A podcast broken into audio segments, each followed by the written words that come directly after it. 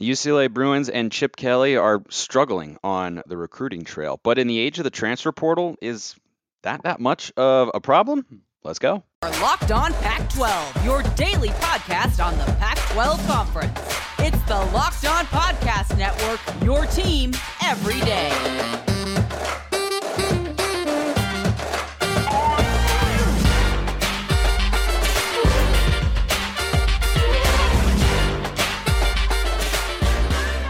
Welcome, everyone, to another episode of Locked On Pac 12. I'm your host, Spencer McLaughlin, D1 play by play broadcaster. Thanks for making this your first listen or your first view of the day.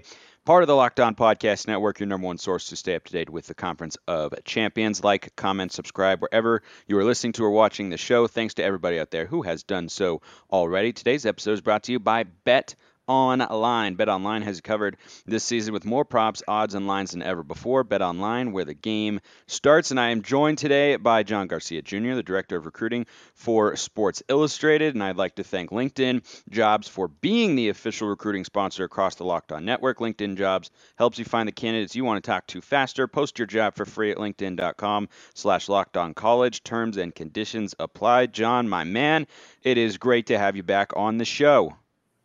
Good to be on with you, Spencer. Uh, almost that time. We're, we're, we're right there. So it's, right it's there. a great time to. We're actually as this, at any level.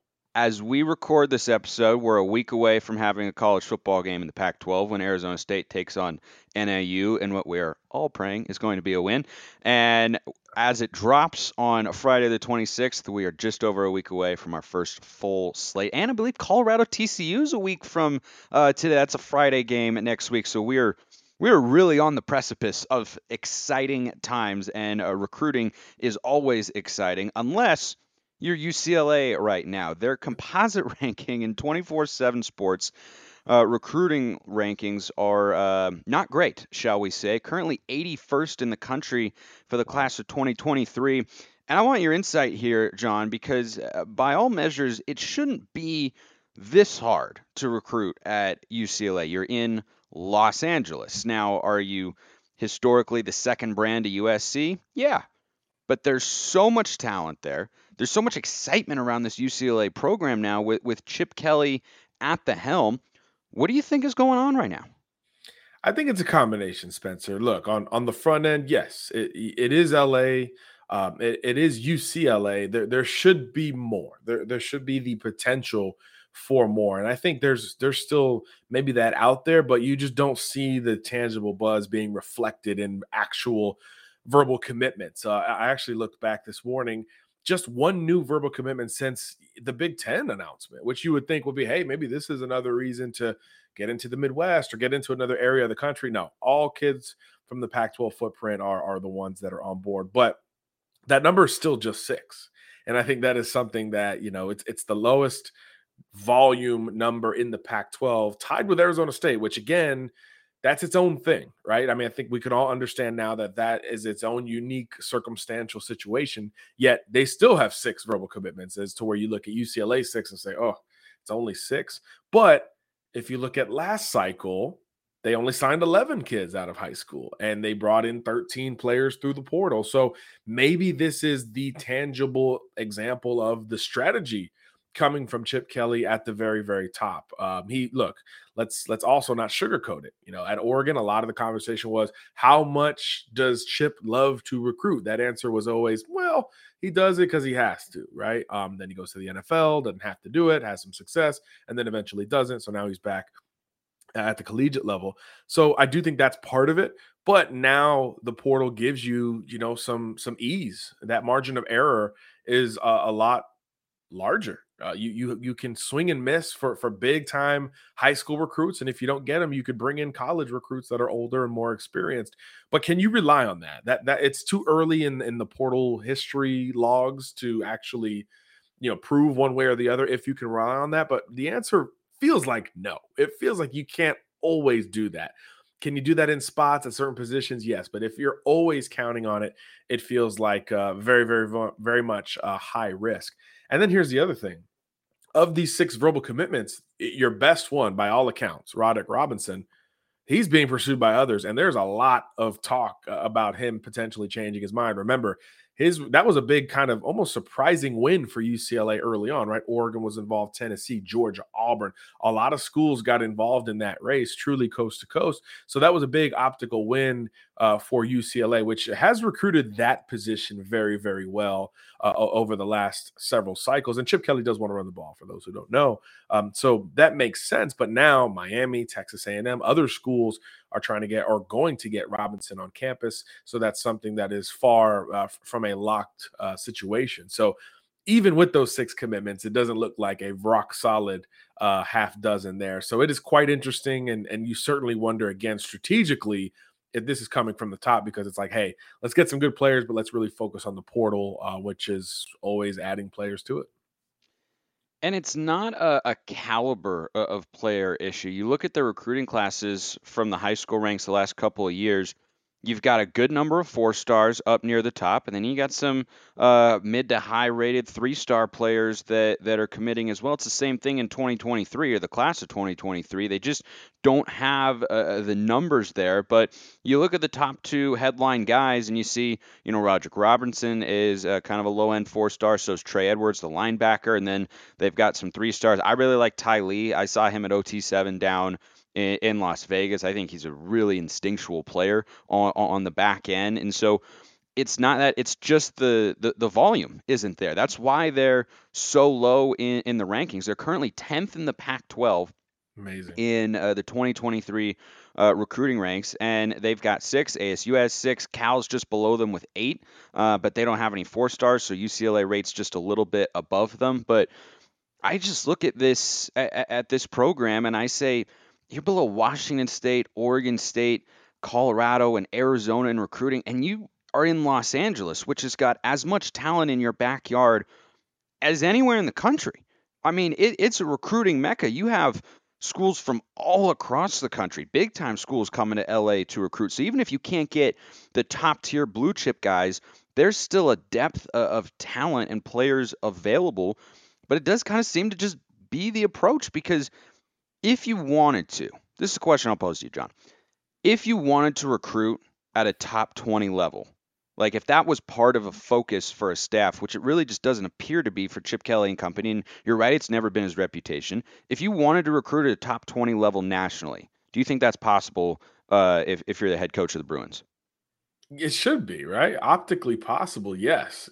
Again, you're going to be the second school in, in your own city. That that much is, you know, signed, sealed, and delivered, and even more so now with Lincoln Riley in town. But use it to your advantage. Piggyback off of it. Uh, you've got strong academics. You're in a nicer part of, of town. Let's be honest on that front as well. You've got some things to your advantage. And now this Big Ten situation is another thing you can sell. So again, optically, should you be in that realm? Yeah, but it's just not something we've seen at UCLA for quite some time. You'd have to go back to Jim Mora, uh, or maybe early in, in that tenure, to see UCLA competing and winning some some big time battles uh, at the highest level. So we're not really seeing that much anymore.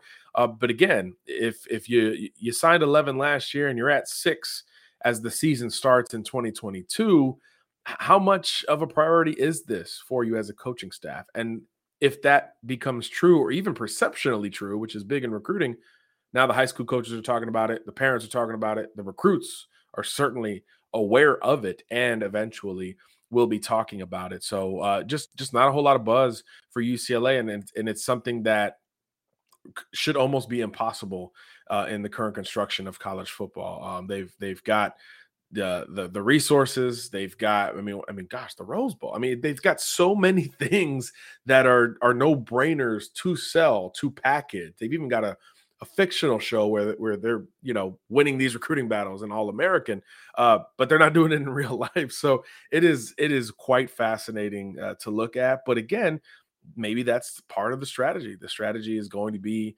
experienced players or or, or nothing at this point. Um, and and there's really not a whole lot of targets ahead of uh, UCLA's uh, schedule that that look like they're in line to join this class. At least not that are obviously apparent uh, in terms of kids that are having uh, decisions here in the next couple of weeks or anything like that. So um, perhaps it's a combination of of that strategy and and maybe allowing these these senior uh, football players to to maybe play their way into UCLA scholarship offers. Not something you want to rely on either, though, right? Because now you're waiting until the last minute to jump in on some of these recruits. So it, it's something that uh, should be impossible.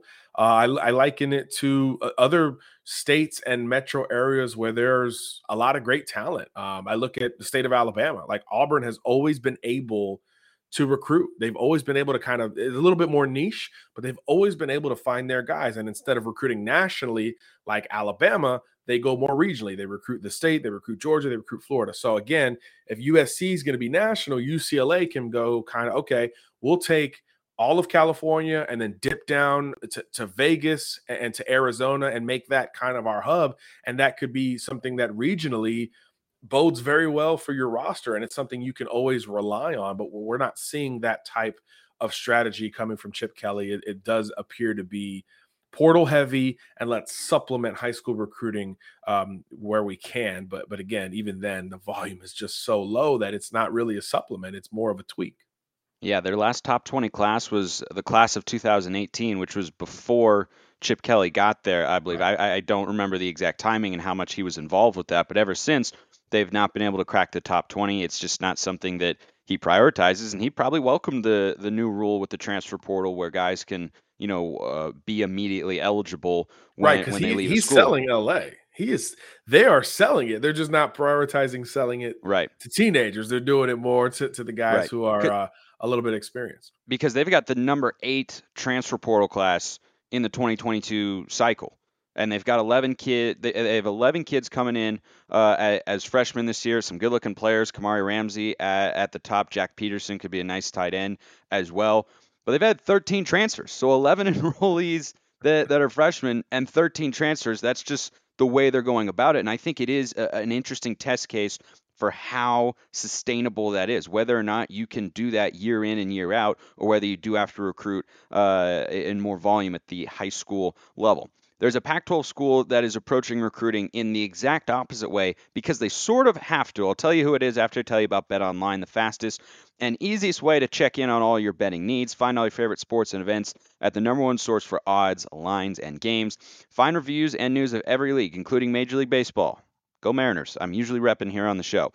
Uh, NFL, NBA, NHL, combat sports, esports, and even my personal favorite, golf. BetOnline continues to be the top online resource for all your sports wagering information, from live in-game betting to scores and podcasts. They have you covered. Head to BetOnline today or use your mobile device to learn more about the trends in action. BetOnline, where the game starts. Thanks again for making Locked On Pac 12 your first listen or view if you're watching on YouTube every day. The ultimate college football preview is here. You might even see me on it. It's a seven episode preview with college experts, local team experts, and Audacy College Football insiders to get you ready for the college football season all in one spot. Search for Ultimate College Football Preview on your Audacy app, YouTube, or wherever you get your podcasts. So UCLA is transfer portal heavy, and they're light on the high school recruiting front in terms of uh, sheer numbers. Colorado is the literal, I mean the literal opposite of that, and we've talked about them for the last couple months uh, sporadically here and the way that they're going about recruiting. And they lost several players of the transfer portal: Jarek Broussard, Brendan Rice, Christian Gonzalez, Mekhi Blackmon, like guys who are going to be contributors this year. And so it kind of feels, though they have uh, some talent that that is coming in via the portal, that they have to just reload kind of with volume. And Colorado, it's a hard place to get a high four or five star guy to uh, commit. It just hasn't been a trend in the recruiting history uh, of the Buffaloes up there. But John, they're up to 17 commits now in the class of 2023 all three stars, which is kind of what you'd expect out there. A little bit more of a uh, recruit some three stars, find some gems, and develop. Uh, usually that sort of, of program. I think Utah kind of falls in that category as well. But what do you make of Colorado and what Karl Dorrell is doing after losing players to the portal, a four and eight season that was seen as a little bit of a disappointment after a four and two 2020 year? What what do you make of where where they're at on the recruiting trail? It's so fascinating. It is it is expected in terms of like you said mid-level recruits uh, who who have to be developed and you have to bring them along right? But that's something as a coaching staff that you hang your hat on. You say yes we can develop them and i think there's a group of programs that are known for that and they're stable and successful. You mentioned Utah, that's probably the best example in the country. I'd throw Iowa, I'd throw Wisconsin, I'd throw Iowa State uh, in that boat. I think Baylor's kind of one of those uh, beginning to be one of those programs as well. But you can win like that. Kentucky in the SEC is another great example. You can win and be stable like that. But what's fascinating about how Colorado's doing it is because only two of those kids of the 17 are from Colorado. 15 recruits on board right now from other places, including seven from Texas. They just got their second from the state of Florida, uh, you know, from the same area in the state of Florida. I actually really like uh, that that August edition and, and Jamari Holloman from Miami Norland, which is uh, one of the better schools uh, in the Dade County area. Safety corner, hybrid, plays corner, but probably looks like a bit more of a safety ball hawk, instinctive type kid. Um, they're doing it in in non conventional Colorado areas. I, I couldn't tell you the last time in South Florida down here, we heard buzz about Colorado. Hey, yeah, I'm really liking the Buffaloes. I took a visit out there and now I'm I'm about to be on board. So when you're identifying gems and you're getting them to visit, which is really key for for schools like Colorado that have to go outside of their natural footprint because you want them to take trips on the school's dime. And now the recruiting calendar allows you to do that. So in June and in the spring, you can fly these Floridians out, fly these Texans up to Colorado and actually give them a true presentation and look at one of the you know more unique looking campuses and areas of the country. So now you you're in the ball game a little bit more for these recruits. So fascinating to see it come together. Obviously, now that the season is here, you have to follow that up. You got to kind of back up some of the stuff that you've been selling, which is a lot harder to do relative to the offseason where everyone's undefeated and everyone's hopeful and optimistic. So it will be interesting to track these 17 verbal commitments and see um, if one other schools start to jump in and say, hey, this was a pretty nice evaluation. Let's go try to flip him or uh, secondarily if if colorado struggles on the field how that affects this group especially considering how national the approach has been. These kids aren't you know born and bred buff fans. They are they are are created right Th- through the recruiting process. So there's no additional and external or, or sentimental loyalty to the buffs so you, you wonder if if things go south how that works with, with the, the group of commitments that they have. Again, seven from Texas, just a unique, interesting number going back uh, to, to the Big 12 footprint that they used to uh, reside within. So interesting, um, certainly uh, great to see, unexpected in all the right ways. Uh, but now you track them as the season begins, and it could get uh, even more interesting.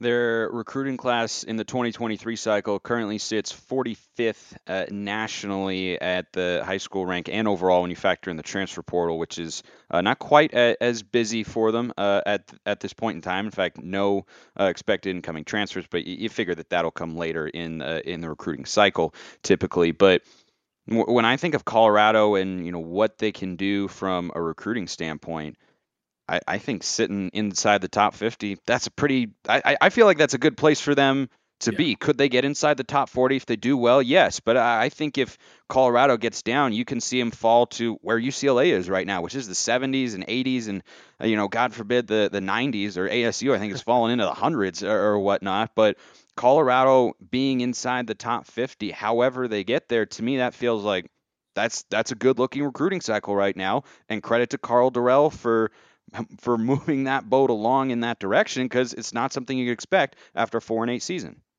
Yeah, and, and, like you said, volume is the play here. You're not going to hit on all these guys, but if you can hit on a couple early, develop the rest, yeah, you've got a chance to build something relatively sustainable, and that's really all you're looking for uh, at that at that post right now, uh, because it is an uphill battle uh, outside of that COVID season where they obviously played uh, for a Pac 12 title in that condensed year. Other than that, it, it's a bit of an uphill battle. Uh, so, this is the way to supplement uh, what you're doing on the field in, in, that same light. So, yeah, I like what they're doing. The third most verbal commitments in the Pac 12. Uh, that's a great place to be for Colorado. Uh, you've got your quarterback from California, which is always good optically.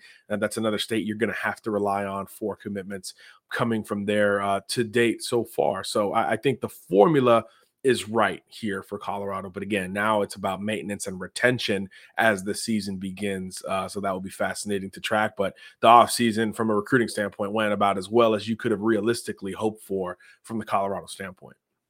Yeah, Washington leads the way right now with 19 commits in the class of 2023. They eh, we talked about that a, a few weeks ago. Yeah, it was it was it was so quiet. It was like, oh, okay. And then I mean, I, I wasn't coming on here and saying, oh, this is not a good sign. They're not recruiting. Like, nah, no, it's early. Give it some time. And then June happened.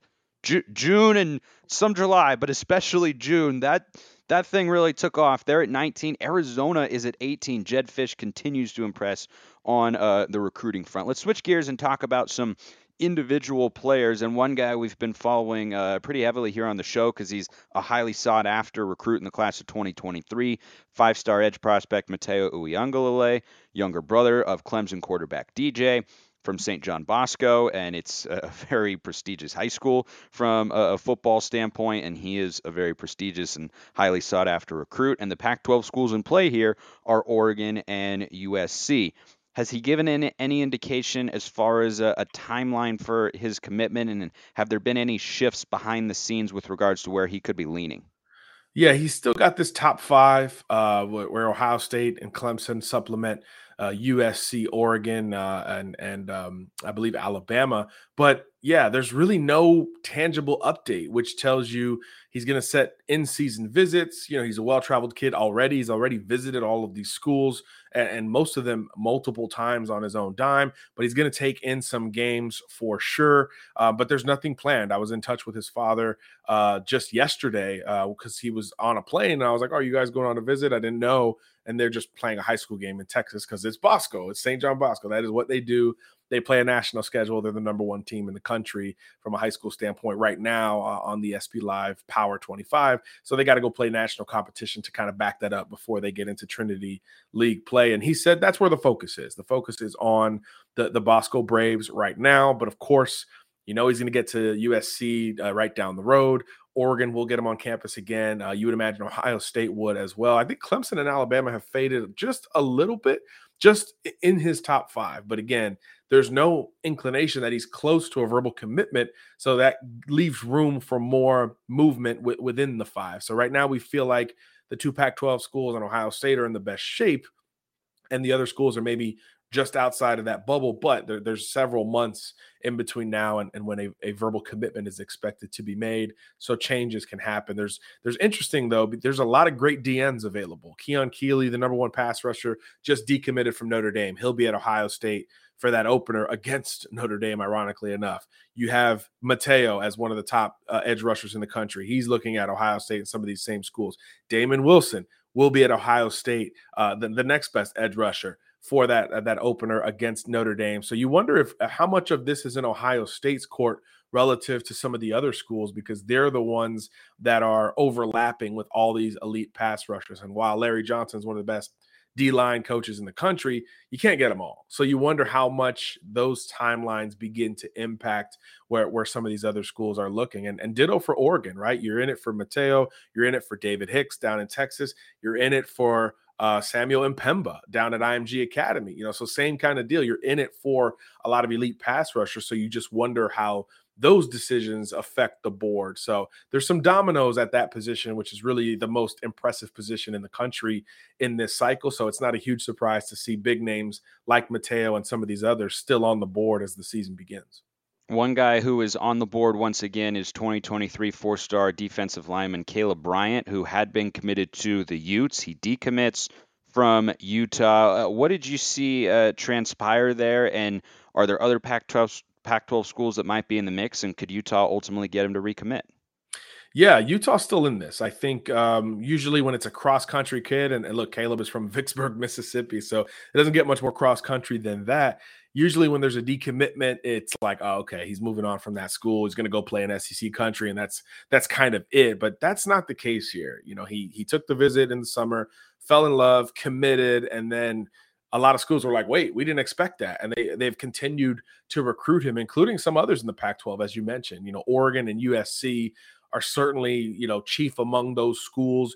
Uh, but Caleb has said Utah is is still in it. Uh, he's going to also try to focus on his high school season as well, in addition to trying to set up some other visits. Uh, so it does feel like there's a long way to go uh, ahead of any final decisions. Because again, you took the trip and you loved it. So that meant you, you didn't take a bunch of officials. So you've got a lot of room to take more trips on the school's dimes.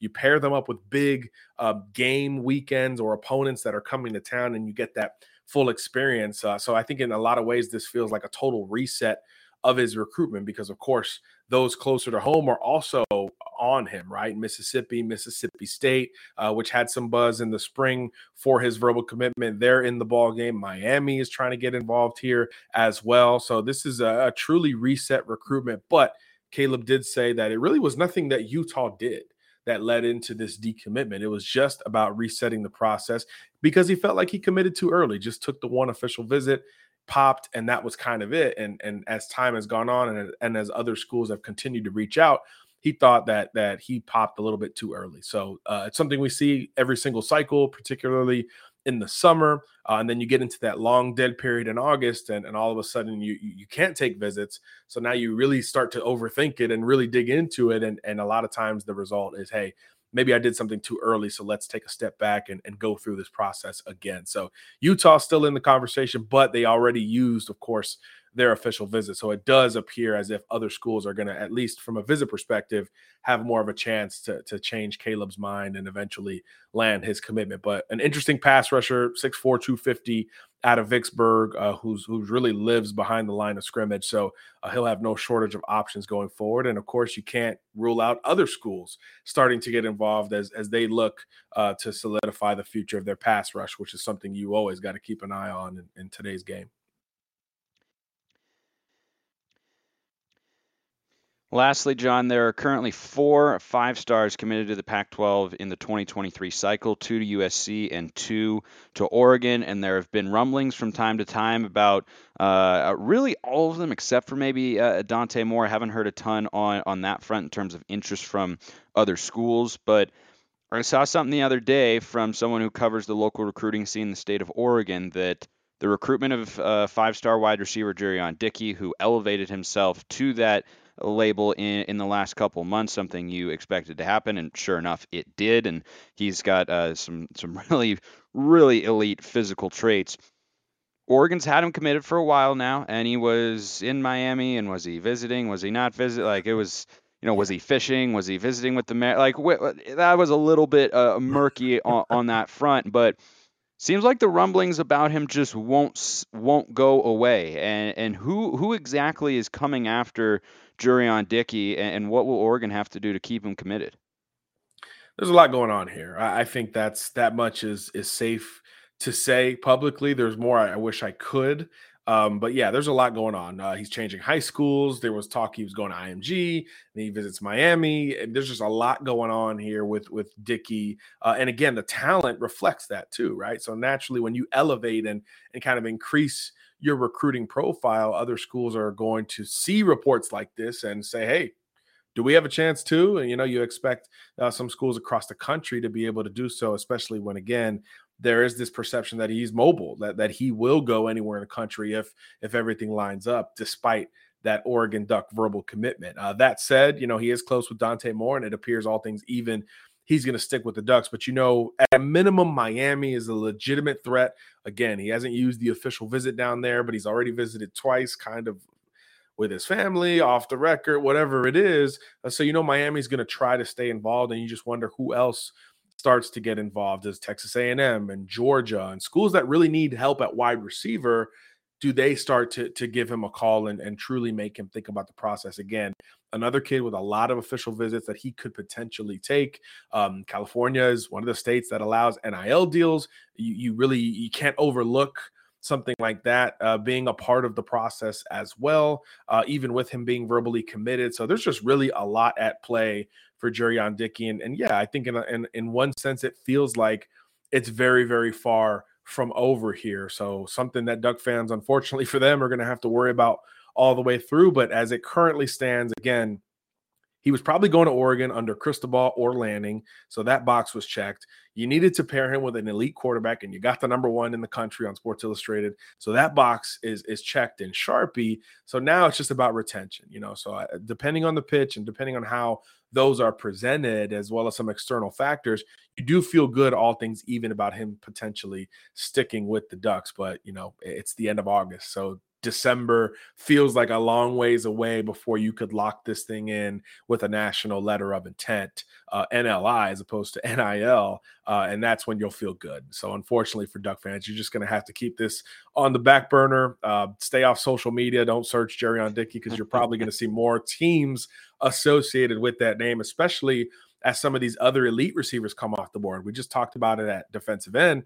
We're going to see that at receiver as well. Tyler Williams uh, is coming off the board. Hakeem Williams is coming off the board. Jalen Hale, all SI 99 recruits that are big receivers, similar, at least in athletic profile, to Jurrion Dickey. So some of the schools that miss on these recruits, Georgia A&M, Miami, uh, Clemson, some of the schools that miss on those guys, Texas, Texas A&M as well, LSU, another one, they they start missing, they start calling. You know, that's how the game goes. And and if people know or think even that Dickey is open, they're going to make a call out to Northern California. So just uh, strap in a little bit if you're a Duck fan and, and enjoy that ride. But again, all things even, you feel good about the combination of the school that he's been attached to the most, uh, the offense coordinator, Kenny Dillingham, certainly the quarterback, Dante Moore. All those things optically are still very, very strong for any other program to try to match. So it'd have to be somewhere in the margins and or with visits that pulls him off of that duck pledge, but certainly something we would expect to keep pretty close tabs on. A little bit of an uncertain future, but we are certain we'll keep bringing on John Garcia Jr., the director of recruiting for Sports Illustrated. Good to talk to you as always, my friend. Likewise, Spencer. Take care. I appreciate everyone listening. See you next time and have a wonderful rest of your day.